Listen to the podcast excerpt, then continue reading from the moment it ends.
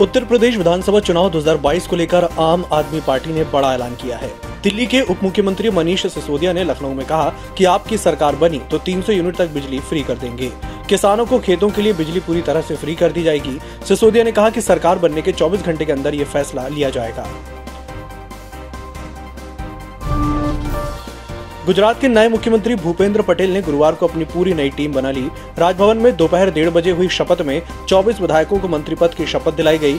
10 cabinet और 14 राज्य मंत्री हैं। पूर्व मुख्यमंत्री विजय रूपाणी की 22 मंत्रियों वाली पूरी टीम बाहर हो गई है। इनमें पूर्व उप मुख्यमंत्री नितिन पटेल भी शामिल हैं।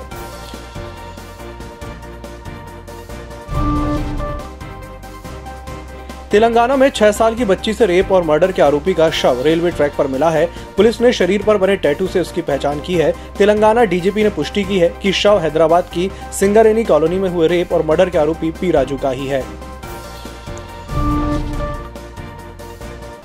केंद्रीय स्वास्थ्य सचिव राजेश भूषण ने गुरुवार को बताया कि देश में पिछले 24 घंटे में कोविड के 30,570 नए मामले सामने आए हैं। इनमें से अड़सठ प्रतिशत मामले केरल में सामने आए हैं। बाकी राज्यों में अभी भी कोरोना के मामलों में गिरावट देखी जा रही है। चारधाम यात्रा पर लगी रोक हटा ली गई है। नैनीताल हाईकोर्ट ने कुछ पाबंदियों के साथ रोक हटाई है।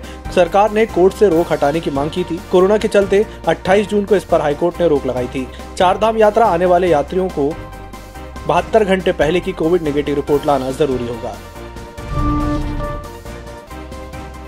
अफ़गानिस्तान में तालिबान सरकार के कार्यवाहक प्रमुख कारी फसुद्दीन ने कहा कि वे रेगुलर आर्मी बनाने पर काम कर रहे हैं। उन्होंने कहा कि जल्द ही इस योजना को अंतिम रूप दिया जाएगा।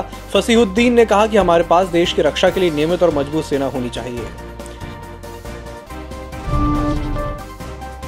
जानी मानी हरियाणवी सिंगर और बिग बॉस 11 की कंटेस्टेंट रही सपना चौधरी ने उन अफवाहों पर अपना रिएक्शन दिया है, जिनमें उन्हें पिछले दिनों मृत बता दिया गया था। दरअसल, पिछले दिनों ये अफवाह फैल गई थी कि सिरसा हरियाणा में हुए सड़क हादसे में सपना की जान चली गई है।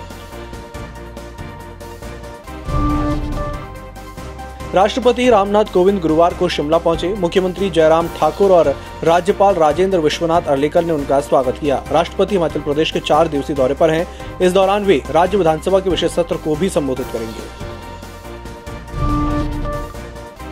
हरियाणा के शिक्षा मंत्री कंवल पाल गुर्जर ने कहा कि हम 20 सितंबर से पहली कक्षा से तीसरी कक्षा तक के स्कूलों को खोलने जा रहे हैं।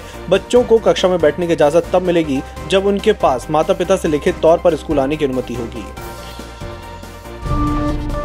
कांग्रेस नेता अधीर रंजन चौधरी ने कहा कि सेंट्रल विस्टा नए संसद भवन की ज़रूरत के बारे में मोदी पीएम नहीं थे, उस समय भी सोचा गया था। ये नरेंद्र मोदी की सोच नहीं है। देखना पड़ेगा किस समय इसे शुरू करें। कोविड के समय ऑक्सीजन, दवा, वैक्सीन को ज़्यादा महत्व देना था, उसे बाद में करने की गुंजाइश थी।